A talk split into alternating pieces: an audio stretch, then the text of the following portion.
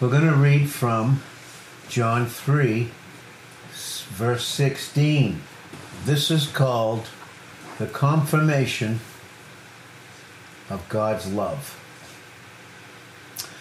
So in John 3:16 it says this, for God so loved the world that he gave his only begotten son that whosoever would believe in him should not perish but have eternal life and I use the word eternal because that's the uh, word in the original it's not everlasting it's eternal and I want to explain this verse this way and I'm going to break it up and Possibly you've heard this before, but I want to share this tonight. So the first word is God. And what does that reveal? It reveals the greatest lover. Then we come to the word so. And that speaks of the greatest intensity. Loved. God so loved. And loved here speaks of the greatest love. The world, and that speaks of the greatest company. That he gave speaks of the greatest gift. His only Son, and that speaks of the greatest Savior. That whosoever speaks of the greatest opportunity. Would believe speaks of the greatest simplicity. Should not perish, the greatest promise, but have eternal life, the greatest possession.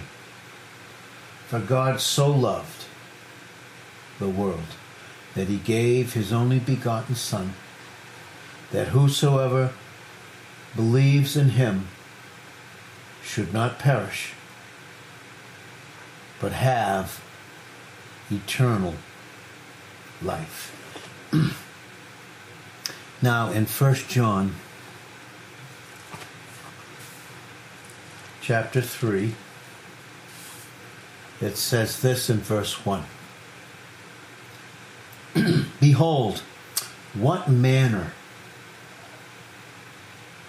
what foreign kind of love the Father has bestowed upon us that we should be called the sons of God. Therefore, the world knows us not. And just think of how sad that is. We know, and God would always have us to know the fact that we are loved by Him. The proof, unfortunately, at times that we are so loved by Him is the fact that the world knows us not. The reason is, is because it knew Him not. Beloved, now are we the sons of God, and it does not yet appear what we will be. But we know. And that's what God wants us to experience. That we are to know that when He will appear, that when He will be manifested,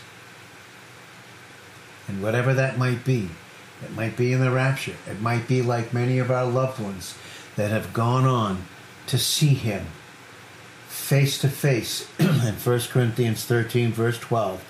But when he will be manifested, and that's the right word here in the original, we will be like him. When we see Christ face to face, we will be like him. What is it like to be like him?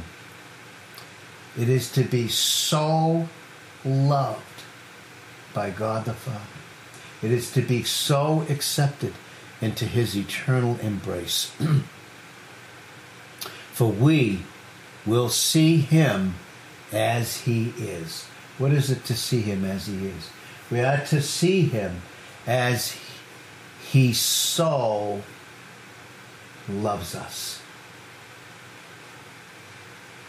And every man that has this hope in him purifies himself even as he is pure. Even as he is pure. So Christ in Christianity takes us outside of every single thing that is earthly or worldly now.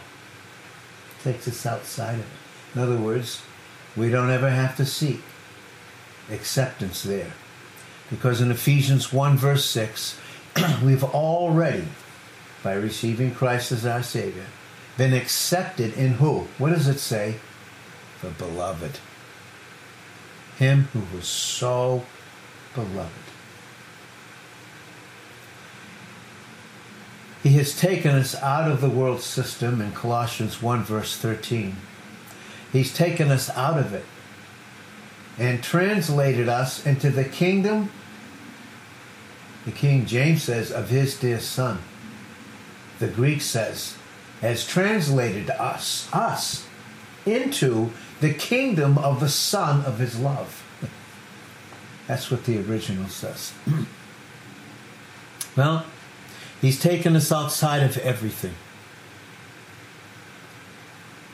and placed us in a love that will never change. Malachi 3, verse 6 I am the Lord your God. I change not. God can't change who He is. God can't change who He is. And the manifestation of the greatest gift that He's given, the proof of His so love, is Him giving His Son. Because He loved us so much. So very much. And so, He would have us to know and wants us to know deeply just how much we are loved, just how much we are valued where our value lies, where our acceptance lies. My value is not in how I sense that I love Him. It's not.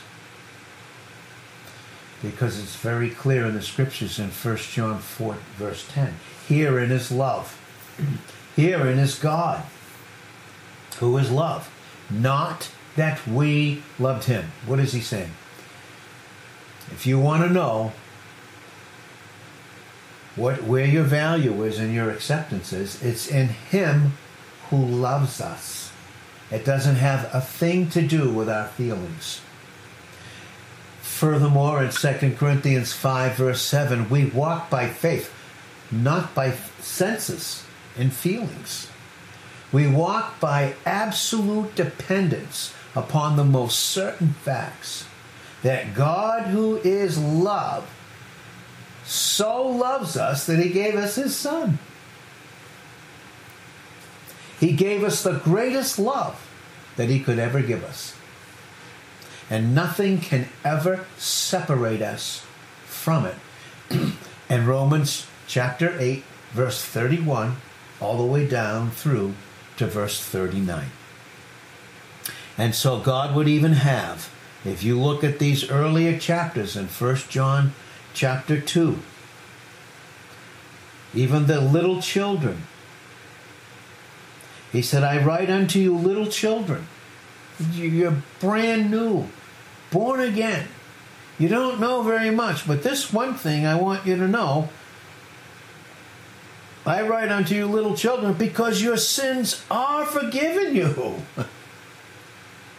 Why do some have a difficulty with the love of God for them personally? Because their thoughts are involved about what they perceive themselves to be in their sins.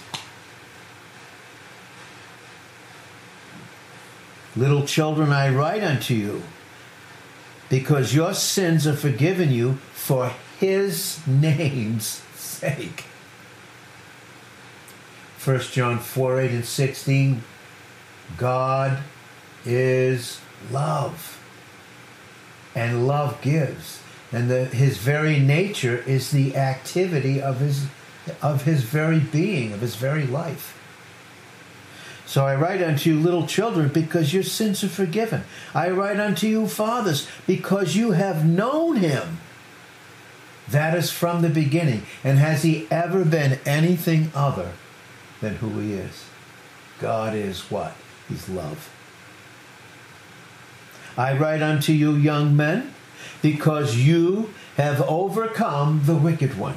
Does that have anything to do with our thoughts outside of his thoughts? What does faith have to do with feelings? Doesn't have a single thing to do with it. I don't look within to see if God loves me. I look to him who does love me. I look to him in Zephaniah 3, verse 17, who rests in his love. He rests in his love for us. And we'll see very, very soon how he rests in a love for us that concerning us individually and very personally and very intimately has been completed and perfected. Not based upon our feelings, based upon the facts and certainty of God's word.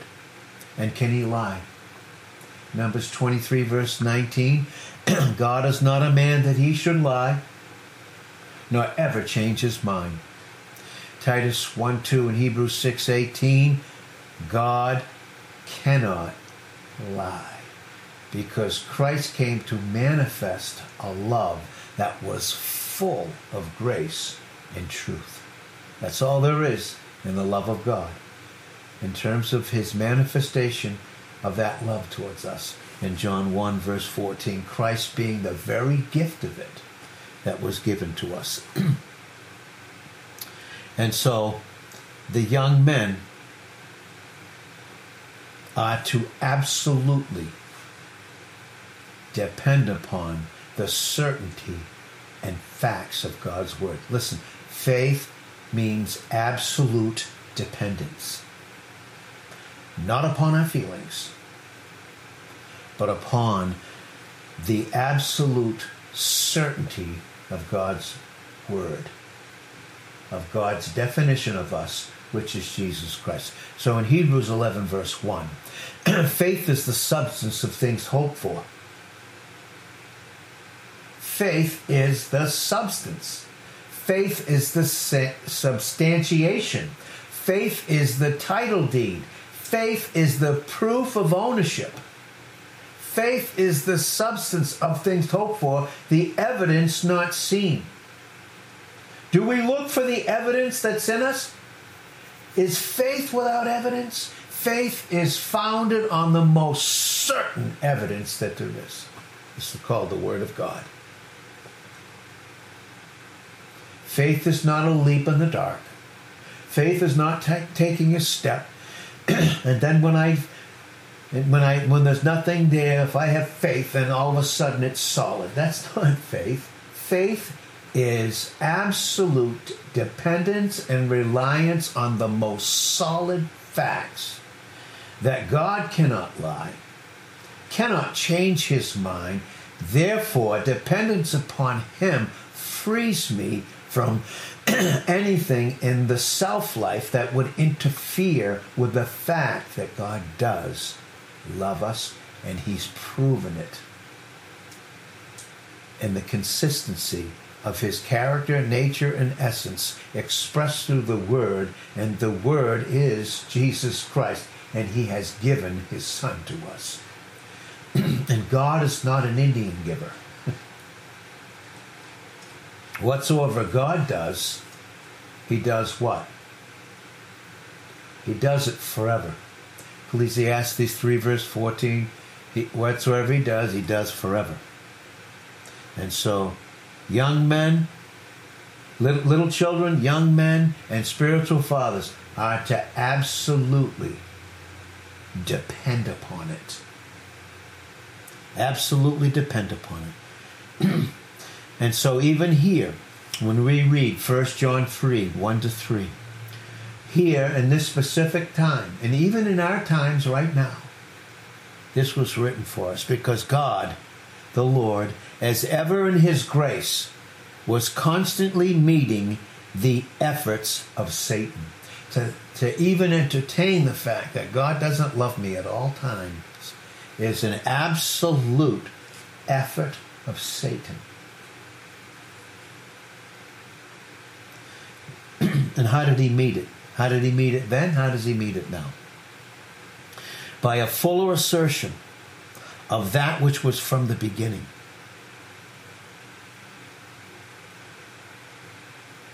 Well, really, a beginning in eternity past, if we can say so.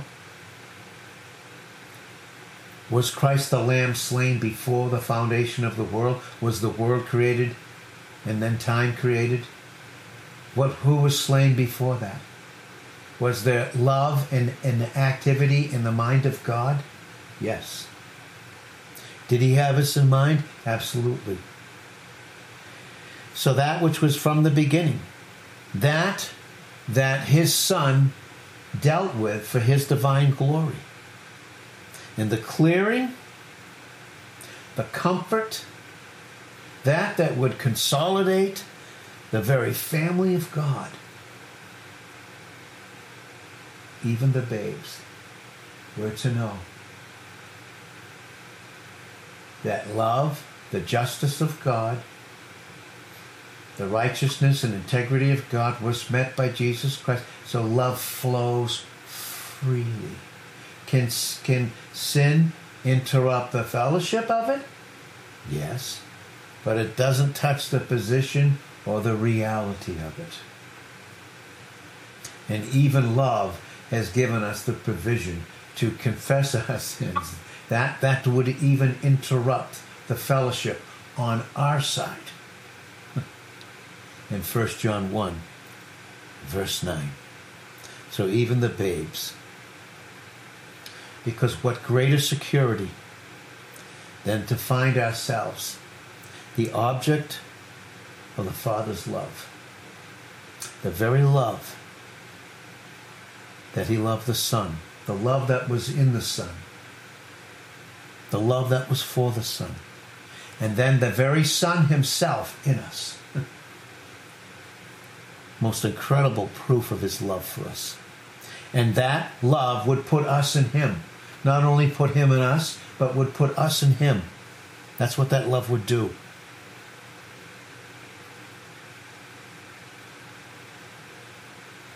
And given us the Holy Spirit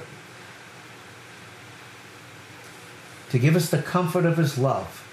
In His absence, Christ would intercede for us. Here is the beloved Son operating in the activity of love that would intercede for us. in, in Romans 8, verse 34, He intercedes for us in Hebrews 7, verse 25, and Hebrews 9, verse 24. He ever lives to intercede for us with a love that will never let us go. Never. And is not based upon and doesn't have a thing to do with how we feel towards Him. It's His love towards us that's the issue. The objects of that love. And then as we begin to wrap this up in 1 John 4, in 1 John chapter 4, this is what it says.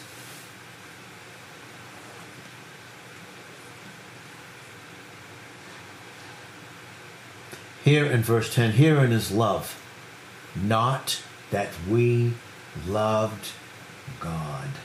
The enemy will come in and accuse us constantly. that we don't love God, so therefore, could He love us? the reality is, herein is love, not that we loved God, but we're to be separated from that. God wants us separated from thinking the issue is not that we love God, but that He loved us. Because God is love. And sent His Son, the propitiation for our sins. What is He saying here? This is what He's saying. You and I are partakers of a life that flows from the manifestation of God's love, a life that is separated from all that is not of that nature of love. it's huge. It was pure and perfect love in the mind of God Himself, the expression of what He is in this love. Why? Because there was nothing in you and I to attract or awaken that love.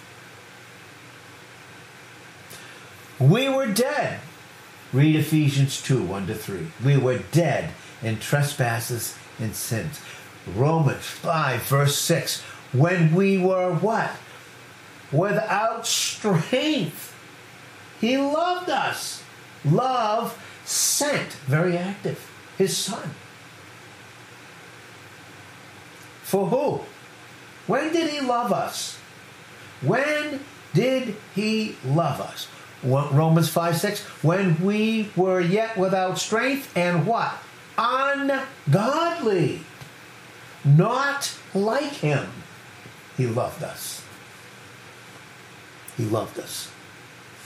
Romans 5, verse 8. When we were active sinners, he loved us. When we were enemies, in Romans 5, verse 10, we were reconciled to his Son, to him through his Son. What makes us think now that we are, that it could be anything less when we were dead, without strength, ungodly, sinners, and enemies? Then he died for us, and we receive that fact. What then could ever separate us now from the love that resides from the Father for his Son, with him and us, and us and him? It was this pure love. We were dead, but God gave the one blessed one of his undisturbed and undistracted love. His only begotten Son. For me, when I was dead, spiritually speaking, dead. Herein then was love. Not that we loved God, because that would be law works, but that He loved us. We were guilty as well as dead. But Christ came to be the propitiation for our sins. That is the pure love of God without motive, without a single motive. But what was in Himself took us up when our condition, our state, was one of death and guilt through sin. It was in this condition and as being in it when we were loved. And the love, that love applied itself to that condition that we were in. What could change it now? He wants us then to look for it in Him alone. And know its absolute completeness in Him. Because what? What were we? What were we when He loved us? Well, we were only a needy, undeserving person. That's what we were. Herein, and I, will read it to you the way the King James says it. And then I'm going to read it to you the right way in the original, literally the way that the Holy Spirit in the original penned it for our benefit. To His glory, to God's glory, and for our benefit and blessing. Herein is our love made perfect, that we may have boldness in the day of judgment. How bold should we be now? because as He is, so are we in this world system. And there's no fear in this love. Because if there is fear, in me. I'm certainly not looking to him. I'm looking within. That's what the enemy wants. He wants us to look within. Faith looks without. It has an object outside of itself that it can absolutely depend on and never change. But when we fear, when there's fear in us about our relationship with God, it's because that you and I in that time are not perfected or completed in the face of Christ, or in other words, the manifestation of the love of God. Something's coming in between of this constant manifestation that we are so loved in His Son. And what is he speaking of here? He is speaking of our acceptance in the beloved, which is what alone casts out all fear out of our soul, or in other words, gets our mind off of self, the consciousness of self, and gets us right back into God consciousness. And when I function in God consciousness, I function in who Christ is in me and who I am in Him and the Father's eternal embrace towards His Son with you and I in Him. This is what He would have us to do to constantly experience the love that has positioned us in Him in the heavenlies. Yes, we're on the earth now, but this is what He would have. He would have our eyes off of self and upon Him. And so, His perfect love casts fear out of us. he doesn't want his children fearing any more than you and I, even in loving discipline, would ever want our children to fear us in that sense, to dread us, to dread our presence. Because even in the discipline, it would be a love that would want to comfort them and correct them about the love that loves them. The fact of the matter is, is this is how this verse re- reads. That it's not our love is made perfect or complete. That is not what it says. This is what it says. That love has been perfected or completed with us. That's what it is. Love concerning you and I has been completed. Listen, he can't do anything but love us. It's been completed. We're complete in him. Right? Colossians 2, verse 9. The King James says he is the fullness, he was the fullness of the Godhead bodily. And in Colossians 2:10 it says, "And you are complete in him. Let me say what it says in the original.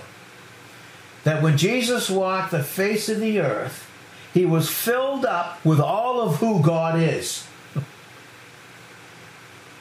Himself the Son, God the Father in him, the Holy Spirit in him, and he was filled up in his human body, his perfect human body, his sinless human body, his body that never had a sin nature and never was tempted to sin, was affected by it, yes, in terms of suffering, yes. And then in 2.10 it says, and you are filled up in him. Get God on our side, the Father, the Son, and the Holy Spirit. That is a love that has been completed concerning you and I. God's love has been perfected or completed in regard to you and I.